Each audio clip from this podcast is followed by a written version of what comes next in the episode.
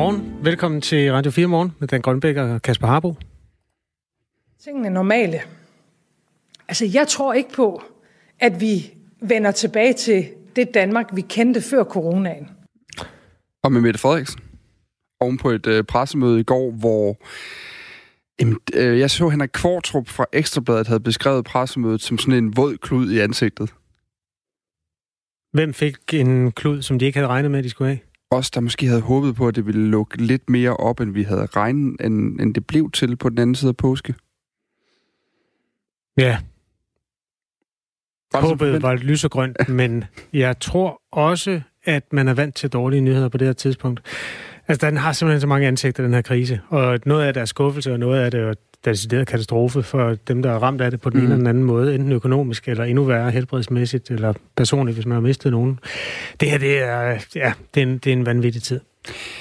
Det, hun i går sagde, vores øh, statsminister Mette Frederiksen, det var i hvert fald, øh, at øh, nogle ting kommer til at åbne lidt op på den anden side af påske, men der er også andre af de her restriktioner, som er blevet indført på grund af coronaen, som altså kommer til at vare noget tid nu, og som kommer til at ændre den måde, vi lever på, som måske også kommer til at ændre det samfund, som er på den anden side af de her restriktioner. Og hvis det var gennemsyret af noget af det øh, pressemøde, så var det jo den opdragende tilgang til det. Jeg tror, der var rigtig, rigtig mange, der lagde mærke til, at der var den der frihed under ansvar, øh, en meget løftet pegefinger, og også et, mm, et tydeligt budskab om, at man kan lukke Danmark endnu mere ned, hvis der skulle blive brug for det. Og øh, det er jo øh, måske også med den bagtanke, at man har sagt musikfestivaler, ikke lige nu. Mm. Altså steder med 50.000 øh, berusede mennesker, der øh, hænger hinanden om halsen, krammer og er tætte.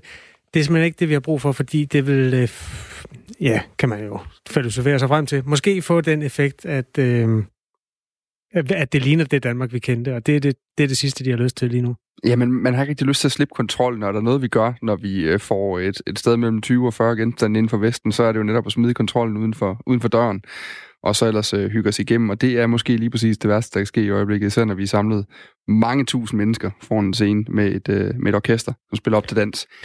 I løbet af den her morgen, der skal vi tage nogle af de mere kontante øh, udkommer af det pressemøde, der blev holdt i går. Vi skal også, øh, jamen, vi prøver simpelthen at samle op på alle hjørner, hjørner af, af samfundet, hvordan det ser ud den her øh, tirsdag, den mm. 7. i 4. Men øh, vi kan måske lige tage den faktuelle del af det sammen med vores kollega.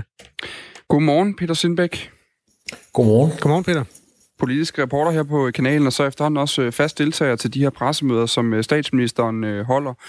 Ja, inden vi lige går i gang med det helt konkrete, hvordan var stemningen i går i det der, det er jo så et lidt afsidesliggende rum, I sidder i som journalister nu inde i, i statsministeriet? Ja, vi sidder jo sådan lidt øh, eksternt og følger med via nogle skærme, og så sidder vi faktisk inde i statsministeriets kantine øh, og, og går på skift ind og får lov til at stille spørgsmål via et, sådan et, et mikrofonsystem. Så det er lidt, øh, selvfølgelig også lidt alternativt, men hvis ikke det skulle fungere i statsministeriet, så, øh, så ved jeg snart ikke, hvor det skulle fungere. Stemningen var, øh, var tydeligt øh, mærket af, at, at det var en, en statsminister, der anerkendte, at vi blev nødt til at åbne på nogle fronter, men samtidig stramme skruen et, et andet sted. Så der var, der var alvor i luften, det var der uden tvivl. Og vi kan jo lige så godt bare starte fra en øh, ende af. Hun øh, sagde blandt andet sådan her. Derfor vil vi i dag præsentere den første forsigtige fase i en genåbning af Danmark. Og så gik hun... Øh, altså, der var nok en del forældre, der særligt spidsede ører, da det kom til at handle en lille smule om øh, vores børn og unge. Hvis vi i fællesskab formår at holde tallene stabile, så vil regeringen fra onsdag den 15. april begynde at åbne landets vuggestuer, børnehaver, fritidsordninger og skoleklasser for de mindste klasser igen. Der var den igen den der forman øh, pegefinger, du talte om lige før også, Kasper, men lige mm. åbner sætningen med at sige, hvis vi nu opfører os ordentligt. Øh, Peter Sindbæk, hvorfor øh, vælger Mette Frederiksen og sundhedsmyndighederne, skal vi huske at sige, for dem blev der refereret til øh, tit i går, øh, netop børneområdet som, som det, der skal åbnes op først? Det hviler vel grundlæggende på en anerkendelse af, at forældre, som har små børn, øh, nu skal man også hæfte sig ved, at det er lige præcis 0. til 5. klasser og fritidsordninger og vuggestuer, der åbner. Det er en anerkendelse af, at de mange forældre, danske forældre, som har børn hjemme lige i øjeblikket, de langt fra er produktive øh, samfundsborgere, når det kommer til at holde øh, deres job øh, og ligesom bidrage til den økonomi, som jo er ekstremt hårdt ramt af den her coronavirus. Så det er altså en statsminister, der lægger vægt på, at flere forældre skal have mulighed for at arbejde mere øh, og mere effektivt, når de ikke passer deres øh, børn derhjemme. Det er et øh, hensyn til økonomien, Øhm, men samtidig så kommer det jo også øh, på et pressemøde, hvor statsministeren jo ret åbent anerkender, at vi kommer til at se ind i det paradoks, at flere vil blive smittet, og flere vil blive indlagt, og flere vil i sidste øh, ende også øh, dø, fordi den her genåbning, den lille genåbning, uundgåeligt også vil føre til, at øh, virus igen spreder sig øh, lidt hurtigere i samfundet, end det har gjort de seneste uger, hvor vi jo meget effektivt har, har, bremset, øh, har bremset op for det. Så det er jo også en statsminister, statsminister som, som meget klart gik ud og sagde til danskerne, vi har gjort det godt indtil videre, vi skal holde kursen, men det er altså også samtidig en vej, vi går nedad nu, fordi vi ikke når at inddæmme og udrydde øh, virussmitten i samfundet, før vi finder en meget effektiv behandling eller, eller en vaccine. Noget af det, der også øh, netop bliver talt meget om, det er retningslinjer, øh, og det var det også i forhold til, til, til med børnene at skulle åbne institutioner op igen. Hvordan skal det rent praktisk øh, kunne lade sig gøre at overholde retningslinjer for, for, for børnene, og hvad er det for nogen, der, der er vigtigst der? Det er jo klart, at når man, øh, når man så sender en masse 6- og 7-årige øh, eksempelvis tilbage i skole, så er, det, så er det langt de færreste, som forventer, at man kan få, øh, få så små børn til at opretholde den, de her cirka 2 meters afstand, som øh, det kræver ikke at sprede smitten. Men altså, som Mette Frederiksen sagde på pressemødet, og som hun også blev suppleret øh, ganske godt med fra Søren Brostrøm, direktøren i øh, Sundhedsstyrelsen, og Kåre Mølbak øh, fra øh, Statens Serum Institut, så er man jo helt opmærksom, meget opmærksom på, at, at øh, at man ikke kan opretholde måske nødvendigvis de samme krav til, øh, til børn. Men der sagde statsministeren så også, at forældre og pædagoger må være ekstra opmærksomme og udvise et, en meget høj grad af fleksibilitet. Der skal indføres nye standarder for rengøring, og man skal især i skolerne øh, opretholde øh, det her, øh, hvad kan man sige, forpåbud mod, at 10 mennesker øh, skal kunne samles. Og, men samtidig så sagde hun også, at det ikke er noget, man kan gøre fra statsligt hold. Det er i høj grad noget, der skal involvere øh, de enkelte kommuner, så man kan finde løsninger, der passer ind på de lokale forhold, øh, der måtte være, så man kan sikre, at børn og også de lærere, som jo skal undervise dem, ikke bliver udsat for unødig smitterisiko. Men, men det er jo selvfølgelig et meget stort logistisk øh, problem, der nu skal i gang med at løses øh, ude i de enkelte kommuner. Altså, der går jo mere end 10 i de fleste folkeskoleklasser. Var der noget bud på, hvordan man håndterer det? Altså, de enkelte detaljer øh, kan være svære at udtale sig så bredt om, og det afholder statsministeren sådan set, så sådan set også fra at gøre. Men det er selvfølgelig noget med, at vi taler om skiftehold, eller at man deler klasserne ud på flere lokaler, at man opererer med en række forskellige ordninger, der gør, at man jo ikke får den her, hvad kan man sige, normale, meget høje koncentration af, af mennesker samlet på et sted. Men, men det er igen noget, der skal løses øh, rent lokalt, også i forhold til, hvad, hvad de fysiske rammer og, og kapaciteten på lærerværelset jo blandt andet kan holde til. Et, en ting var jo så børnene, noget andet var også, at, øh, at, at der jo kom andre øh, tiltag omkring øh, åbningen af vores øh, samfund. Øh, flere restriktioner, som vi kender, de blev øh, øh, nærmere lukning af samfundet. Altså flere restriktioner, som dem vi kender, de blev forlænget yderligere fire uger. Vi kan lige prøve at høre, hvad hun sagde her. Vi må maksimalt stadigvæk være 10 personer samlet på et sted. Grænserne vil fortsat være lukkede, så vi skærmer os for smitte udefra. Og derfor er vi også i gang med nu at se på, hvordan vi kan minimere den risiko, der kan være, når folk rejser til Danmark for at arbejde. Og de skærpede rejsevejledninger til resten af verden forlænges tilsvarende. Alle I elever fra 6. til 10. klassetrin, I skal stadig gå i skole hjemmefra. Og det gælder også forløbigt frem til 10. maj. Det kommer også til at gælde for efterskolerne og for de frie fagskoler. Og der bliver desværre ingen afsluttende eksamener i folkeskolen i år. For dem, der skulle have været til eksamen ved den seneste årskarakter, blev gjort til prøvekarakteren. Peter, øh, mange havde nok forventet, at, at myndighederne ville, ville åbne... Jamen, altså, det var også det, vi ville inde på i starten, men, men ligesom, vi har nok forventet, at der ville komme mere Altså en større åbning ja. af samfundet i går, end, end der kom. Altså, hvad var forklaringen på, at man ikke kunne øh, gøre netop det?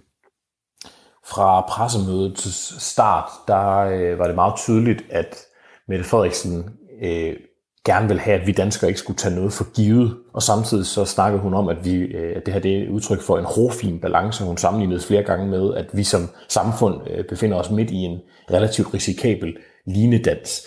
Altså, vi må for alt i verden undgå, at det her det øh, falder tilbage i en, øh, i en negativ spiral. Og det gjorde statsministeren meget øh, ved at sige, at det kan, det kan ske, hvis vi slækker for meget på kravene, eller vi åbner samfundet for hurtigt øh, i forhold til, øh, hvad, hvad vi gør lige i øjeblikket.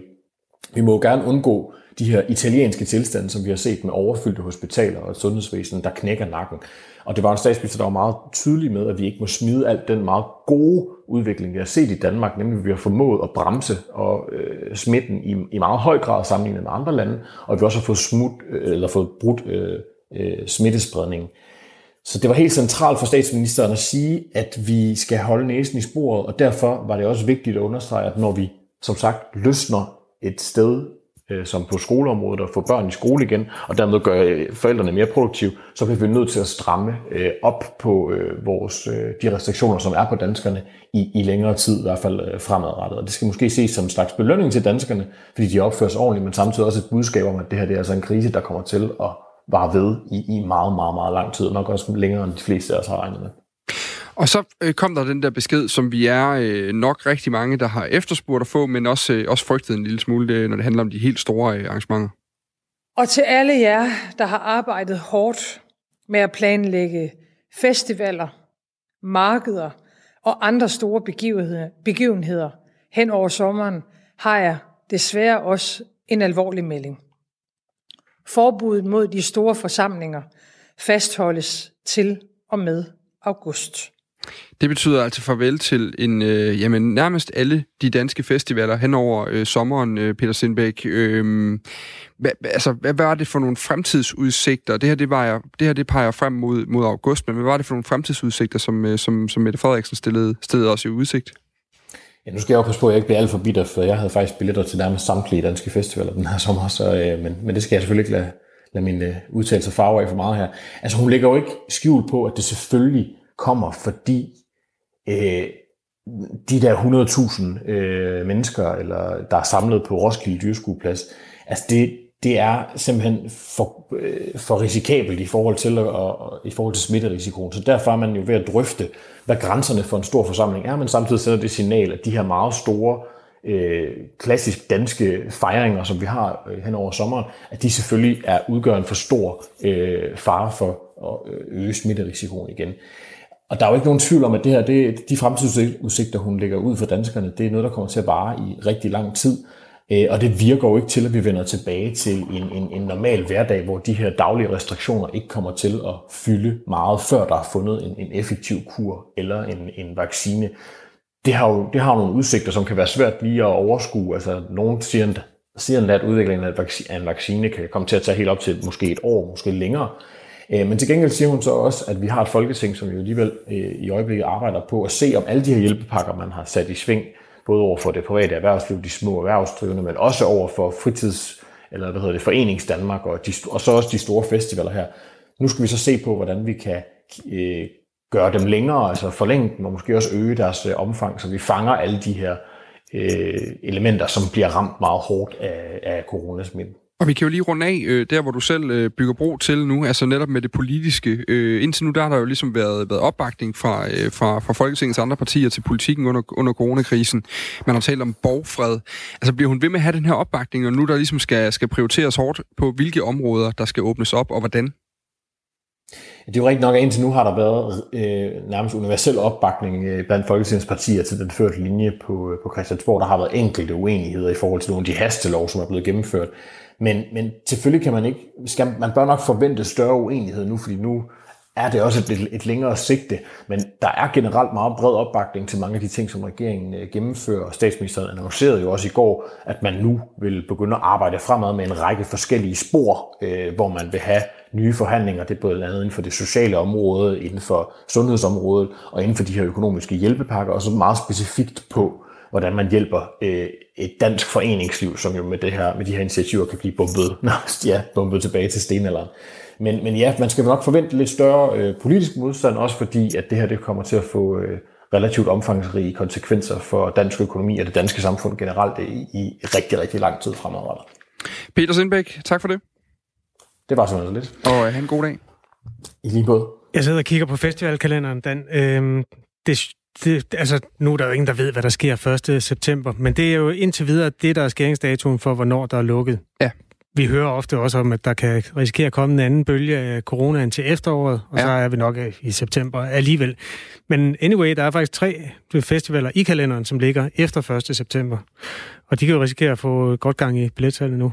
Honky Tonk Town Festival, Generator Festival og noget, der hedder Wall of Sound. Tre øh, festivaler, der er gået under min radar indtil nu. Man forestiller sig en pressemeddelelse fra Honky Tonk Festival, hvor de siger, vi havde faktisk regnet med at sælge 600 billetter, men nu er der åbenbart øh, 270.000, der har øh, ønsket interesse, så vi har lejet hele Sjælland aktivt. Alle de andre øh, 20 vender lige skroen i øjeblikket. Jeg har set, altså nogle af dem, der ligger i august, har jo måske både en plan A og en plan B. Det har i hvert fald øh, fra Smukfest, som ligger i Skanderborg, og jeg kunne forestille mig noget lignende også øh, sker hos Tønder.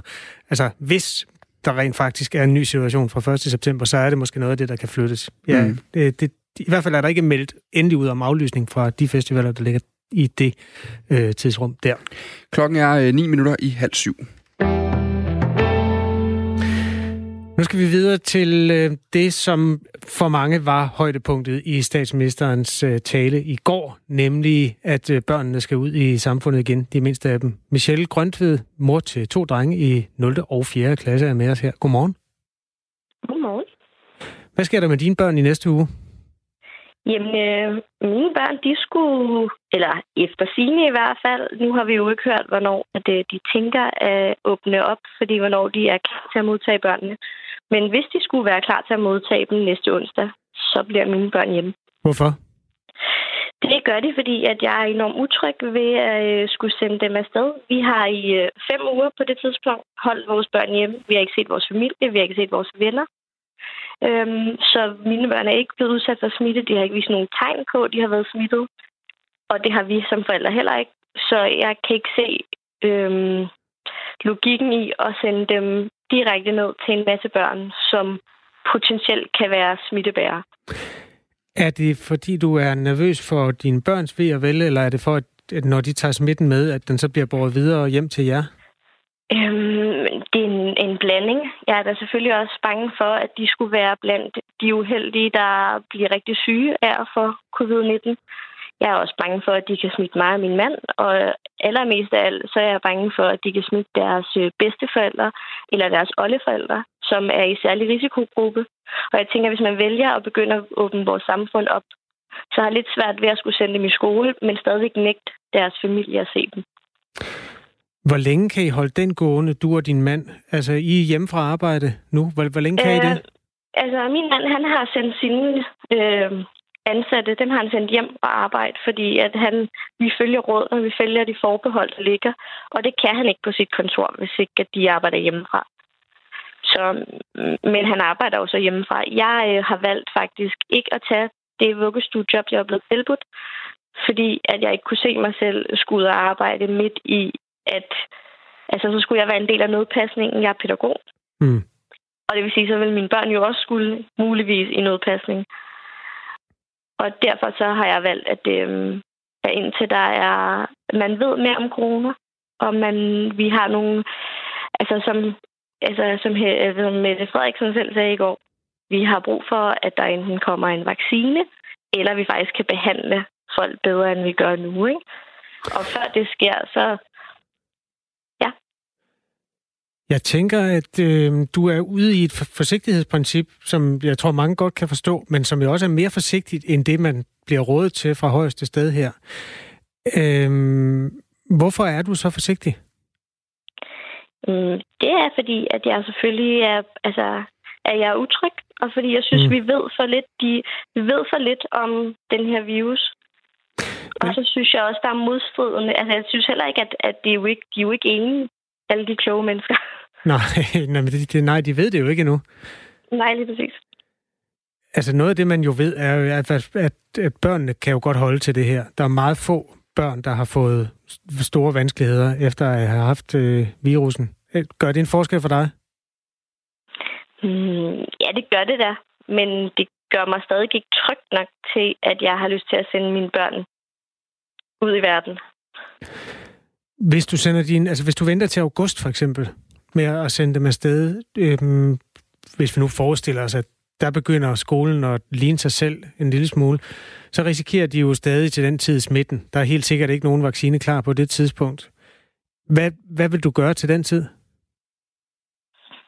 Uh, det er et rigtig godt spørgsmål. Fordi ligesom at det lige nu er et dilemma at stå og føle, at ens børn lidt skal være forsøgskaniner for det her. Øh, det, vores børn de skal ud og se, om øh, de bliver smittet, om de kommer hjem og smitter os, og hvordan vil det komme til at påvirke smitten den næste måned. Ikke? Så, så samtidig så synes jeg jo også som mor, at det også får en social konsekvens, hvis mine børn er de eneste, der ikke kommer afsted.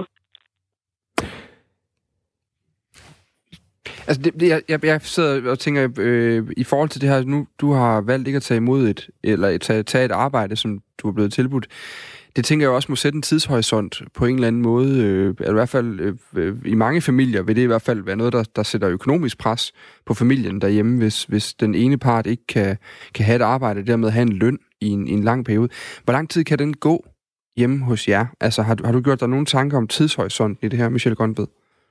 Øhm, nej, det har vi faktisk ikke. Altså, umiddelbart så ser vi ikke nogen tidshorisont. Lige nu så er at det, der nok kommer til at vægte det højst, det kommer til at være vores børns sociale liv med deres, altså det fællesskab, vi jo tager dem ud af.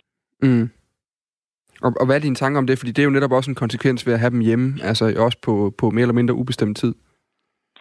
Jamen, altså, der tænker jeg, at øh, hvis at øh, samfundet åbner så meget op, at der ikke er, altså at alle andre øh, elever er i skole, alle deres venner møder op, at så vil jeg have meget, altså sådan, så har jeg ikke tænkt mig at holde mine børn hjemme heller ikke, fordi at det tror jeg bliver, ja, som, som I selv siger, ikke? altså børn bliver forhåbentlig ikke særlig syge af det.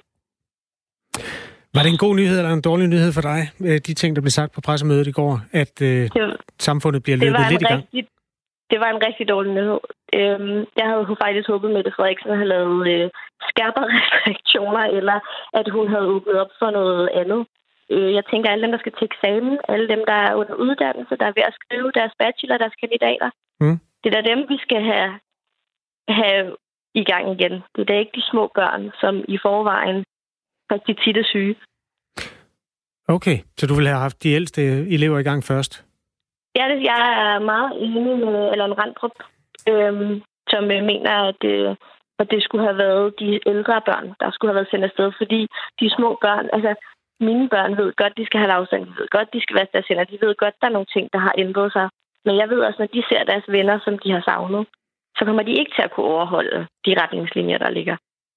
Og vi, vi kan lige sige, at Allan Randrup, det er altså en af de her øh, virologer, som, øh, ja. som i de her dage hjælper med at gøre os alle sammen øh, klogere i, i medierne og, og deltager der meget. Der, der er kommet en sms her, øh, Michel Grønved, som er lidt inde på noget af det, vi har, vi har talt lidt om allerede. Der er en, der skriver her, at det ikke vigtigere, at børnene kommer ud og får socialt samvær med kla- sine klassekammerater, end at de skal ses med, øh, med bedste og, og oldeforældre. Hvordan, hvordan balancerer du mellem de to hensyn? Øhm, Altså lige nu har jeg jo valgt, at de hverken ser deres venner eller deres mm. øh, bedsteforældre. Og øhm, jo, jeg tænker da, at lige nu så vil de rigtig savne de deres venner. Men jeg tænker også, at de har også, altså rigtig mange af deres venner ser heller ikke nogen. Så lige nu har det jo ikke været noget problem, fordi deres venner må heller ikke ses med nogen. Mm. Michelle Grøntved, øh, held og lykke med dine to drenge som altså går i, når de, altså går, når de gør det, så går de i 0. og 4. klasse. Klokken er øh, 6.29. Du hører Radio 4 morgen. Vi øh, giver nu ordet til vores nyhedsvært, Anne Philipsen.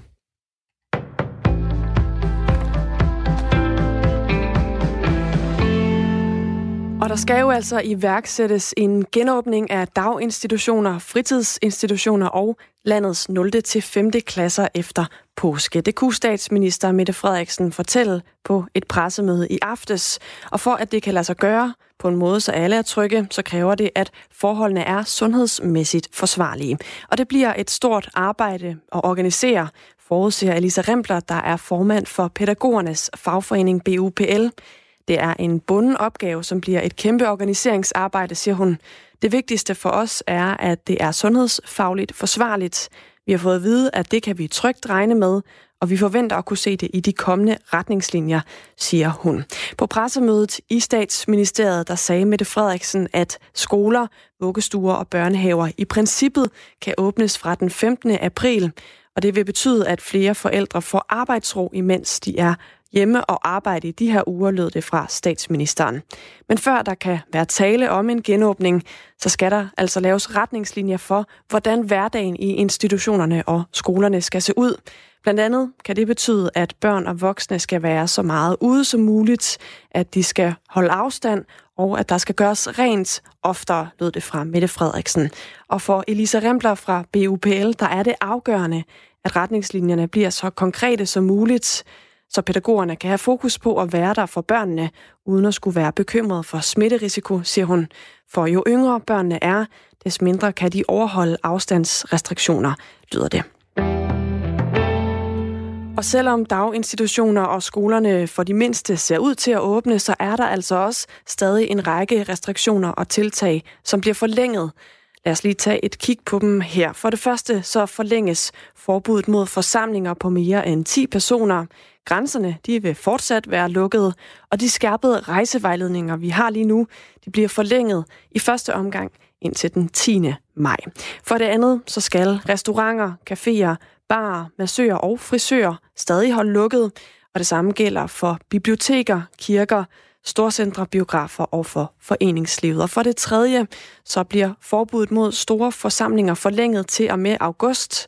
Og det betyder altså, at blandt andet en række markeder og festivaler bliver nødt til enten at aflyse eller udskyde dette års udgaver.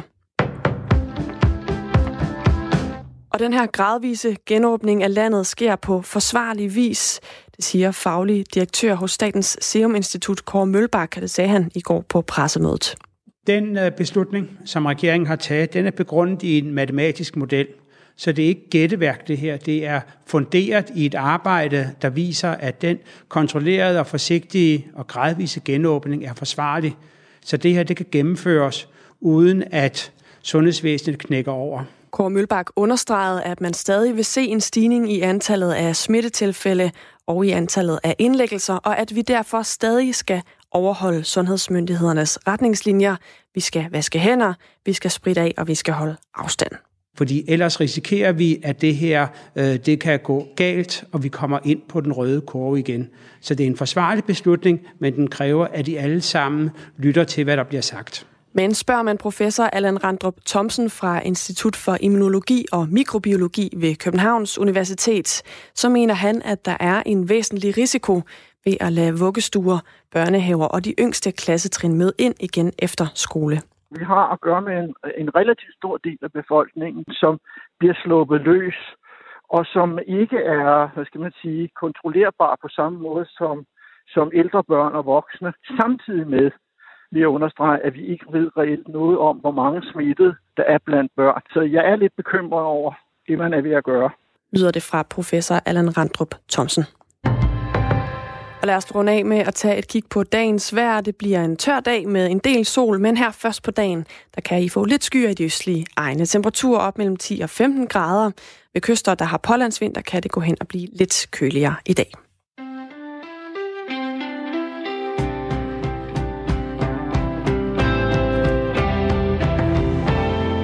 Det var øh, Anne Philipsen, og det er Anne Philipsen, der leverer øh, nyhederne denne morgen i studiet på øh, Radio 4 Morgen, eller i Radio 4 Morgen, er Kasper Harbo og jeg selv, Dan Grønbæk. Klokken er blevet godt og vel 4 minutter over halv syv. Der er kommet en historie fra sportens verden, eller det er i virkeligheden også en erhvervshistorie. De ting flyder mere og mere sammen i toppen af international sport.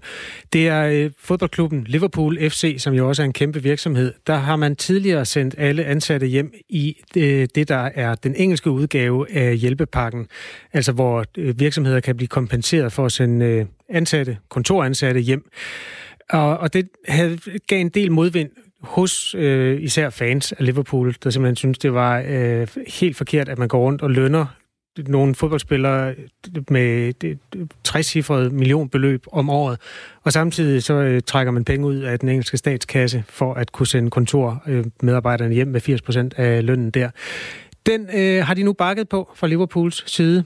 Klubdirektøren Peter Moore, han går ud og siger undskyld.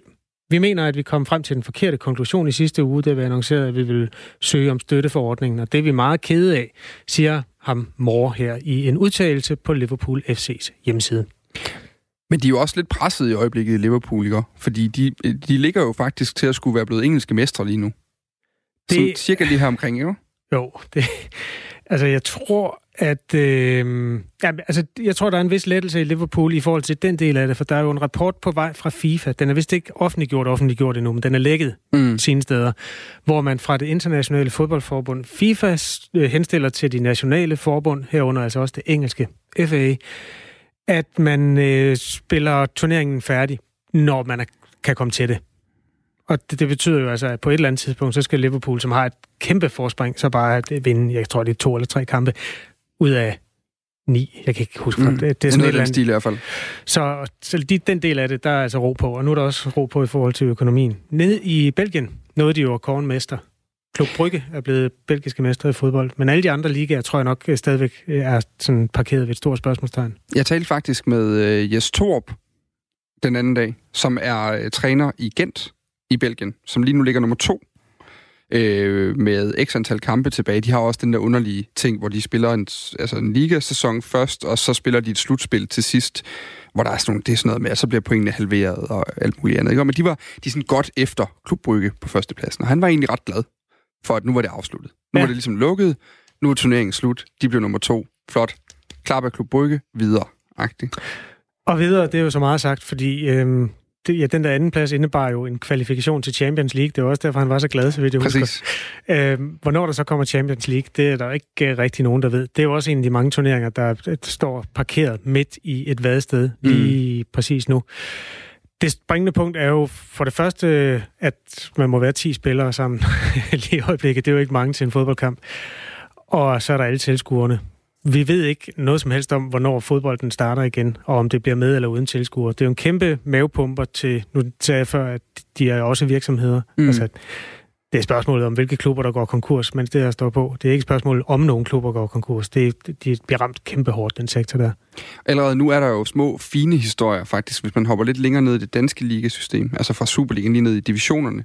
Så er der en lille fin historie blandt andet fra Frem, fodboldklubben inde i København. Valby. Som, Valby, lige præcis, ja. Øh, som jo har, allerede nu har indsamlet over 100.000 kroner i en uh, indsamling fra fansene til at hjælpe klubben igennem uh, den her krise her. Det, ja, det varmer. Det er sjovt, det er kun af de små klubber, den slags kan lade sig gøre, hva'? Ja, men ja, det er også det bare noget med, hvor, hvor stor nøden er. Må ikke det kommer til de større klubber også, der lige pludselig er en, hvad hedder de der forskellige indsamlinger på nettet, hvor man kan give en 10 eller eller andet, for at der er fodbold på den anden side også. Jo, jeg tror, det problemet ved store klubber er, at de har spillere, der får rigtig, rigtig meget i løn. Så der skal virkelig... Der, der er det måske lidt sværere at få fans øh, mobiliseret på den skala der. Der skal i hvert fald nogle stykker til. Der skal flere, der kommer på stadion i de danske Superliga-klubber i hvert fald til, for at uh, få, få sådan et budget til at løbe rundt. Klokken er øh, 8 minutter over halv syv. Ми українці, ми вистоїмо і обов'язково відзначимо нашу спільну перемогу на площах, в парках, на пікніках. Vi er rykket lidt øst på, som de fleste vist kan høre. Det her det er præsident Volodymyr Zelensky, øh, der holder tale på ukrainsk. Talen er fra 1. april, hvor han forklarer om nye tiltag, der er trådt i kraft mandag den 6. april. Det var altså i går, at øh, det her det øh, trådte i kraft. Vi hjemme, skal jeg lige skynde mig at sige, det, det var det, han sagde. Det var øh, det, som var øh, præsidentens store annoncering i de tiltag, som skal stoppe coronavirus, også i Ukraine. I det ukrainske samfund er der ikke samme sikkerhedsnet som i Danmark. Hospitalsvæsenet er langt fra lige så godt, og mange ukrainere har heller ikke råd til at blive derhjemme og overholde karantænen. Vi har jo ikke været så meget øst på i den her øh, coronatid, men det skal vi nu sammen med Stefan Weikert, der sammen med sin kollega Emil Filtenborg er freelance journalist i Ukraine. Godmorgen. Godmorgen. Fortæl om den ukrainske befolkning. Hvordan har de det lige nu? Jamen, de er på mange måder, øh, ligesom i Danmark, øh, bedt om at blive hjemme, ikke? som du også nævnte i, øh, i talen her fra præsidenten. Og det betyder, at der er rigtig mange ting, ligesom øh, i Danmark, der altså butikker er lukket, øh, skoler og, og forskellige andre koncerter og sådan noget er aflyst. Øhm, øh, godt nok er antallet af smittede relativt lave, altså omkring de her 1300 øh, smittede og 38 dødsfald, men altså Ukraine tester meget lidt. Men, det har, men altså, regeringen har stadigvæk lukket ned for metro og offentlig transport, og nu kommer der så nogle, nogle række flere øh, stramninger. Øhm, men fordi Ukraine testes lidt, så er der et stort mørketal. Mm. Øhm, og som du nævner, så har folk ikke rigtig råd til at være hjemme, og det er der lavet en undersøgelse omkring fra marketingsbureauet Gradus, som viser, at øh, 57 procent af ukrainerne ikke har råd til at blive hjemme mere end to uger længere. Øh, ja, og karantænen er yderligere en måned, øh, mindst. Hvordan øh, ser der ud på gaderne? Altså, nu vil jeg egentlig starte med at høre, hvordan så der ud, inden de, de nye tiltag her, de trådte i kraft? Fordi her i Danmark har busserne jo været halvtomme. Metroerne har været halvtomme. Storcenterne har været lukket ned og sådan noget. Hvordan så der ud indtil, indtil den her, de seneste stramninger trådte i kraft i Ukraine? Men der var stadig tomme gader, fordi folk jo stadigvæk vide, at de skulle være hjemme. Øh, det, der er forskellen nu, det er, at øh, nu skal man simpelthen også bære mask udenfor. Og det gør, at, øh, at der er færre folk, der går ud på gaden. Og politiet gør meget for at håndhæve de her regler. Så der har også været en del billeder i går af, at folk er blevet slæbt væk fra, fra stranden i deres, med deres, kun med deres badebukser på. Fordi politiet de virkelig slår hårdt ned nu. Og har fået nogle, nogle, nogle midler til at, til virkelig at sørge for, at folk bliver hjemme. Men altså som sådan har folk stadigvæk lov til at gå på gaden, men det, det, det er de få, der gør det. Øhm. Altså må de handle i butikker og gå på apoteket og den slags, som vi også øh, har måttet hele tiden i Danmark? Ja, det må ja. de gerne. Øh, men man skal stadig have en maske på. Hvis man ikke har en ansigtsmaske, så kan man ikke komme ind i supermarkederne. Det her, det taler vi om, fordi fra i mandags 6. 4. der er parkerne blandt andet i Ukraine lukket ned. Folk må kun færdes udenfor i det offentlige rum med ansigtsmasker, som det blev sagt. Kun to og to. Øh, cirka en tredjedel af virksomhederne fortæller i en undersøgelse lavet af den ukrainske union for iværksættere om, at de taber et sted mellem 90 og 100 procent af deres indtægter, og halvdelen af de ansatte er blevet fyret. Der var øhm, altså der, der er fortalt om 38 dødsfald i Ukraine, øhm, ifølge den sidste optælling. Men øh, det er jo et land, der tester meget lidt. Stefan Weigert, øh, har du nogen som helst idé om, hvad det der mørketal, hvad det er? Eller om, om der kan ske at være flere døde, som bare ikke er blevet registreret rigtigt? Det er meget muligt. Altså, vi har meget svært ved, ved at vide det, fordi at, øh, på nuværende tidspunkt melder om, at hospitaler begynder at få lidt problemer, men ikke de store ting derfra endnu. Øh, vi ved det, vi ved det simpelthen ikke. Øh, men, men altså, vi ved, at der er mange, der ikke har kontakt med sundhedsvæsenet, og derfor er det meget muligt, at de, øh, at de, de bliver hjemme, og så måske øh, altså, øh, dør der, og at man, at man aldrig finder ud af, at det, det er på grund af coronavirusen. Øh, det er meget muligt. Ukraine er et land, der har været rigtig meget på den internationale radar i forbindelse med Krimhaløen og alt det, der skete på det tidspunkt. Så har Ukraine også været lidt af radaren igen, og derfor er det måske øh, nødvendigt, at du lige samler lidt op i forhold til, hvordan sådan et land er rustet til det, der foregår lige nu. Altså, det, det er et fattigt land, ikke sandt?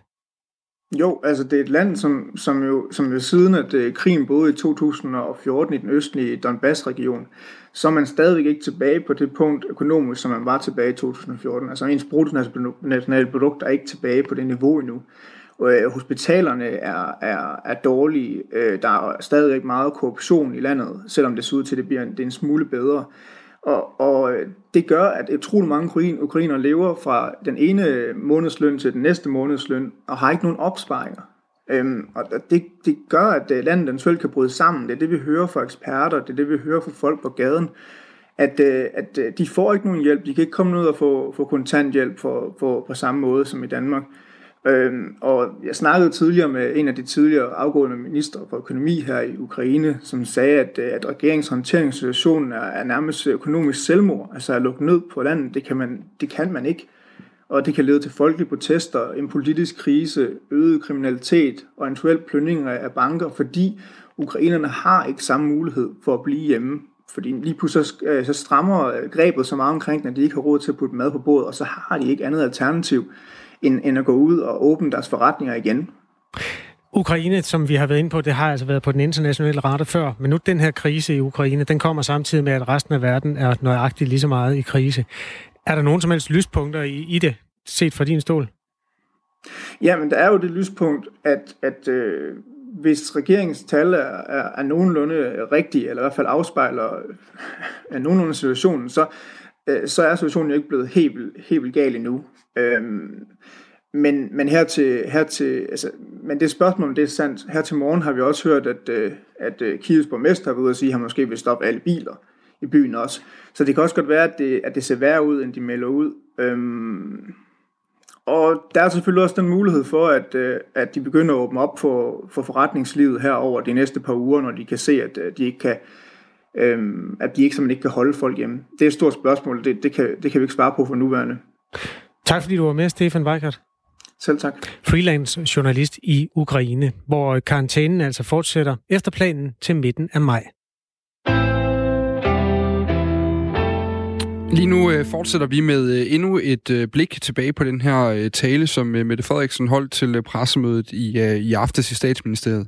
Regeringen har, som jeg har sagt det tidligere, valgt den tilgang, at vi hellere handler hurtigt end for sent, at vi hellere går for langt end for kort. Og her spolede vi ekstra tilbage, fordi det her det var ordene fra statsminister Mette Frederiksen den 17. marts. Det var altså, øh, hvis, øh, hvis du efterhånden ikke kan finde rundt i de her øh, pressemøder, så var det dengang regeringen endnu en gang indførte nye tiltag i coronakampen. Her var det et påbud øh, mod at mødes mere end 10 personer. Et par dage efter, der lød det så sådan her fra Stefan Löfven, Sveriges statsminister. Jeg som statsminister og den regering jeg leder kommer att fatta varje beslut som krävs att skydda så många Han siger, jeg som statsminister og den regering, jeg leder, vil træffe de nødvendige beslutninger for at beskytte så mange menneskers liv, helbred og job som muligt. Men 14 dage efter de to udmeldinger, der er der stadig store forskelle på, hvordan den øh, danske og svenske regering har valgt at takle coronakrisen, og hvilke nødvendige beslutninger, der er blevet truffet. Statsministeren sagde på det her øh, pressemøde, vi har talt flere gange om i går, at øh, Danmark måske skal lukkes mere op efter påske med de små børn, der skal tilbage i, i skole- og daginstitutionerne. Men i Sverige, der har alle børn gået i skole hele tiden, og restauranter og caféer har også været åbne i modsætning til Danmark. Mens eksempelvis både skoler og restauranter i Danmark er lukket ned, så, så er der altså øh, ting, der, der, der sker i det svenske liv på de øh, kanter. Godmorgen, Flemming Konradsen. Godmorgen. Du er professor ved Institut for Folkesundhedsvidenskab. I, altså, Danmark har jo i stor grad øh, lukket ned for samfundet, kan man sige, for at bekæmpe øh, coronavirusen, hvor man så i Sverige stadig har, har bibeholdt en række friheder. Øh, det er jo det store spørgsmål, mange går stiller sig i de her dage. Hvilken af de to tilgange er bedst? Ja, det ved vi måske først om et år, eller noget i den stil. Fordi det er en epidemi, der udvikler sig over tid og lidt for skudt imellem Danmark og Sverige. Øh, jeg vil sige, at det ser ud som om, man har valgt en klog tilgang i Danmark, øh, været mindre risikovillig, end man måske har været i Sverige. Men for at gentage mig selv, så ved vi det i virkeligheden først, når der er gået noget tid. Det, som man har ville undgå i Danmark, det var statsministeren også meget tydelig om på pressemødet i går, det er jo altså, at, øh, at øh, sundhedsvæsenet bryder sammen simpelthen. Og man er i hvert fald udfordret i Sverige, ikke alle steder, men i Region Stockholm, som altså er hovedstaden, hovedstadsområdet, der bor 975.000 mennesker. Og der er i øjeblikket øh, ja, 300 døde. Øh, de belaster selvfølgelig ikke sundhedsvæsenet, men det gør til gengæld de 900, der er indlagt i øjeblikket. Hvor, hvad hører du om, hvad skal man sige, de kapacitetsvanskeligheder, som man rammer i Sverige i de her dage? Ja, altså det har været en, en lidt risikofyldt vej, sådan set lige fra begyndelsen, hvor at man øh, selvfølgelig ikke kendte og vidste, hvordan epidemien ville udvikle sig. Men i Sverige har man jo haft en strategi om at beskytte de mest sårbare, særligt ældre, inklusiv dem, der er på plejehjem og så øh, opbygge en bredere immunitet øh, hurtigere, end man har i mange andre lande. Så man har i gåsøjen håbet på en gradvis smittespredning, som stadigvæk kunne holdes inden for rammerne af sundhedssystemets kapacitet. Det har så vist sig noget vanskeligere, fordi at det simpelthen er svært at beregne den kapacitet. Så for eksempel har indlæggelsestiden under intensiv behandling og inklusiv i respiration, den har været længere, end man først havde regnet med. Så det har faktisk været dobbelt så langt, eller noget i den stil, hvor man har, der har været indlæggelseskrævende behandling. Og bevægelsen af patienter på tværs af lægen, på tværs af de forskellige regioner i Sverige, har også vist sig vanskeligere. Så den reelle kapacitet, man har til rådighed, den er begrænset er blandt andet bevægelsesmuligheder, indlæggelsestider og antallet af patienter selvfølgelig, som ligger det totale antal patienter, som lægger pres på sundhedssystemet. Så man har, man har ikke kunne udbygge kapaciteten hurtigt nok der i de områder, hvor der var mest behov for det. Mm. Vi, vi kan lige, lige sætte, sætte lidt tal på, hvad det egentlig, hvad, hvad forskellene på de to lande er øh, lige nu. Altså Sverige har i alt haft øh, lige over 7.000, godt 7200 coronatilfælde, altså konstateret. Der ligger som sagt 590 på intensiv, der er 477, øh, som er døde, men man regner med et mørketal. I Danmark der har vi øh, godt og vel 4.600 tilfælde, 139 på intensiv og 187 øh, døde. Så, så godt og vel 300 mere øh, er flere døde i, i Sverige end i Danmark, og så skal vi lige huske at have med i den, at Sverige er jo også øh, lige over 10 millioner indbyggere, hvor vi i Danmark øh, er lige omkring de, de 6 millioner.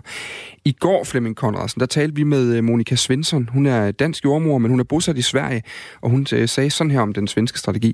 Jeg synes faktisk, det fungerer. Også fordi man i Sverige meget har stor fokus på den psykiske og mentale sundhed og at, at, øh, at vi ikke skal have nogle udsatte grupper bliver mere udsat, altså øh, æresrelateret vold eller øget vold og misbrug og, mm. og de her ting. I Sverige, der har man jo den her høj, altså der har man i høj grad talt til folks øh, frivillighed, øh, og ifølge Monika Svensson, så har man taget meget højde for eksempelvis, som hun siger, der er noget psykisk sårbarhed, og især øh, eksempelvis sårbare borgere. Øh, men hvad, hvad er de sådan rene negative konsekvenser nu, vi er inde omkring det med kapaciteten lige før?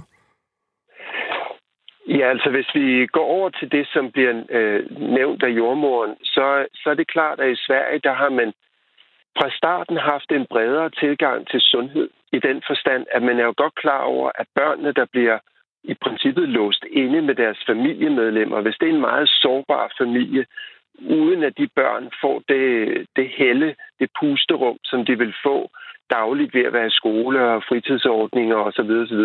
Så har man lige fra begyndelsen været klar på, at der også er nogle negative sundheds, ikke bare økonomiske, men også negative sundhedskonsekvenser af karantæneforløb. Øh, hvor man i Danmark havde et klart mere infektionsmedicinsk fokus, så har man sagt, mange, mange tusind børn, der bliver lukket inde, eller familier, der bliver lukket inde, ved man for andre kriser, at det giver nogle negative, betydelige negative konsekvenser i forhold til vold i hjemmet, i forhold til børnenes velbefindende, i forhold til alkoholmisbrug osv. osv. Så derfor har man faktisk haft en, en interessant og jeg synes en bredere tilgang til, hvad sundhed er, end bare coronarelaterede infektioner. Mm. Det, det, er jo, det er jo helt vildt øh, interessant at sætte de her ting op over for hinanden. Altså hvis man ligesom har de negative konsekvenser af den danske strategi, som så øh, er isolerede børn, man ser øh, øh, øh til flere tilfælde af vold i hjemmet, øh, hustruvold, øh, stress måske også, og så har man på den anden side, hvad kan man sige, simpelthen bare flere smittede, øh, flere døde af den konkrete sygdom. Kan man sætte de to ting op over for hinanden og sige, hvad der er bedst på sigt, Flemming Conradsen? Altså det, øh, det er selvfølgelig svært at sige, fordi det risikoelementet, som jeg også nævnte i begyndelsen, det er, kan dit sundhedssystem har den kapacitet til at håndtere de svære coronapatienter igennem en krise, og der opbygges en gradvis immunitet i befolkningen, så kommer du sikkert ud stærkere. Så kommer du ud som vinderen af den strategi, fordi du har kunne reducere nogle af de relaterede øh, problemer, der er forbundet med nedlukning af et land, de øgede selvmordsrater, øh, mentale øh, problemer, der opstår i hjemmet og vold osv. Og du har stadigvæk kunne opbygge en immunitet i befolkningen og håndtere de svære coronatilfælde. Det, det har været den strategi, man har fulgt i Sverige. Mm. Problemet er, når sundhedssystemet knækker, når at det lige pludselig ikke er håndterbart, antallet af smitteramte, fordi man ikke kunne holde corona væk fra plejehjemmene, man ikke kunne holde coronasmitte væk for de svære syge patienter, så kan der ske en eksplosion i indlæggelser, som simpelthen knækker sundhedssystemet. Og det er ikke bare et problem for coronapatienter, det gør også, at du er nødt til at aftage ressourcer for så mange andre behandlingsområder, kræft, mm. hjertepatienter og alt muligt andet. Og så kommer du i en situation, hvor det ikke kun er coronapatienter, der dør, men alle de andre, som ikke kan behandles. Så det er en risikofyldte vej, vi ikke har valgt i Danmark. Der er store valg, der skal tages, og, øh, og store forskelle på de to øh, tilgange. Men i hvert fald tak for at gøre os klogere på dem, Flemming Conradsen. Selv tak. God dag. Og i lige måde, altså professor ved Institut for Folkesundhedsvidenskab, og på den måde så blev klokken lidt over 5 minutter i syv. Næsten 4,5 million danskere er medlem af Folkekirken. Det er tre fjerdedel af befolkningen. Men har Folkekirken egentlig været synlig nok under den her coronakrise? Det har den ikke, hvis man spørger sovnepræsten i Christianskirken i København. Han hedder Flemming Ples. Han sagde sådan her til os på Radio 4 søndag morgen. Jeg vil ikke sige, at jeg er tilfreds, men jeg, jeg vil tro, der kommer rigtig meget eftertanke ud af det her bagefter. Men på den anden side, så tror jeg, at vi alle sammen er blevet taget lidt med bukserne nede. Ja, men kirken har ikke været synlig nok af altså synspunktet, og den debat kan vi da godt uh, kaste os ud i her i Radio 4 morgen. Blandt andet sammen med Brian Arly Jacobsen, som er lektor ved Københavns Universitet, og som også forsker i øh, forholdet mellem stat og nation og religion. Godmorgen. Godmorgen. Synes du, Flemming Ples har ret i, at folkekirken har været usynlig? Man kan i hvert fald medgive ham, at folkekirken ikke har været så offensiv i, under den her krise, som den har været øh, under tidligere kriser i Danmark, eksempelvis under tsunami-krisen. Hvad så for, altså hvis nu den historiske går til den der, for 100 år siden, vil, vil kirken have været alle steder i det tilfælde? Ja, så hvis du eksempelvis henviser til den spanske syge, så var kirken jo mere nærværende, men der var heller ikke de samme former for restriktioner øh, i samfundet, øh, da man havde den spanske syge. Så derfor så havde kirken øh, øh, større muligheder for at være nærværende, men den spillede også en anden rolle på det tidspunkt øh, mm. for befolkningen, øh, end den gør i dag. Og det er måske en af de ting, som er den store forskel, at, at, øh, at folkekirken måske ikke har den samme relevans, som den havde for 100 år siden. Har du nogen bud på, hvor kirken kunne have gjort sig mere synlig, og måske hjulpet med noget af det, der skal hjælpes med i vores samfund lige nu?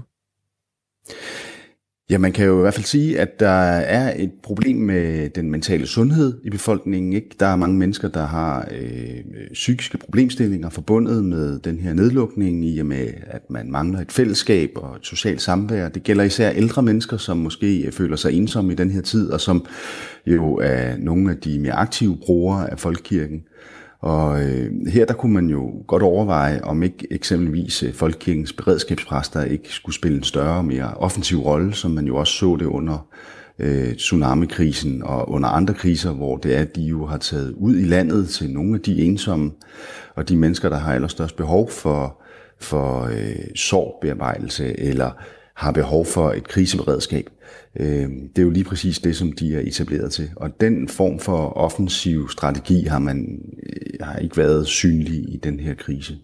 Tsunamien, det er godt 15 år siden, hvor en masse turister og selvfølgelig også fastboende i Sydøstasien døde i forbindelse med ja, de der flodbølger, der skyllede ind over en, en hel masse steder. Rigtigt. Også mange danskere. Hvad var det, som skete på det tidspunkt, som du ser for dig, der også kunne være behov for nu?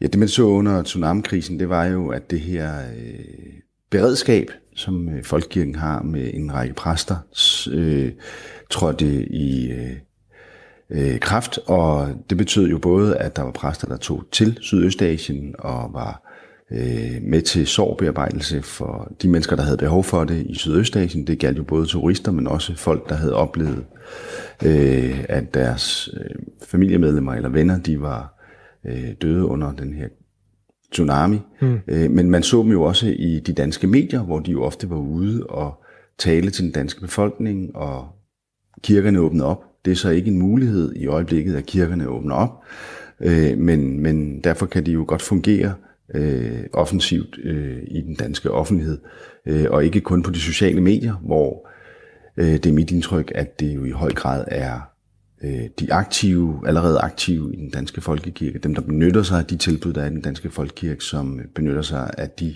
muligheder, der er på de sociale medier for online gudstjenester med videre. Brian Arle Jacobsen, vi skal til at runde af, fordi der er nyheder om lidt. Jeg vil godt tænke mig at spørge dig til sidst, øh, i, for, for modstandere, hvis man kalder dem det, eller mennesker, der i hvert fald har meldt sig ud af folkekirken, eller aldrig har været medlem, så vil det her være et argument for, at tiden er løbet fra det altså løbet fra have en folkekirke. Mm. Synes du, at øh, tiden er løbet fra den danske folkekirke? Øh, man kan i hvert fald sige, at øh, folkekirken i den her situation har vist sig øh, at være fuldstændig på linje med samtlige andre øh, offentlige og statslige institutioner ved at lukke ned og ikke stille spørgsmålstegn med den her nedlukning, og det skal de nødvendigvis heller ikke. Øh, men, men på den måde har de i hvert fald vist, at de er en del af, den, af de velfærdsinstitutioner, der er i Danmark. Øh,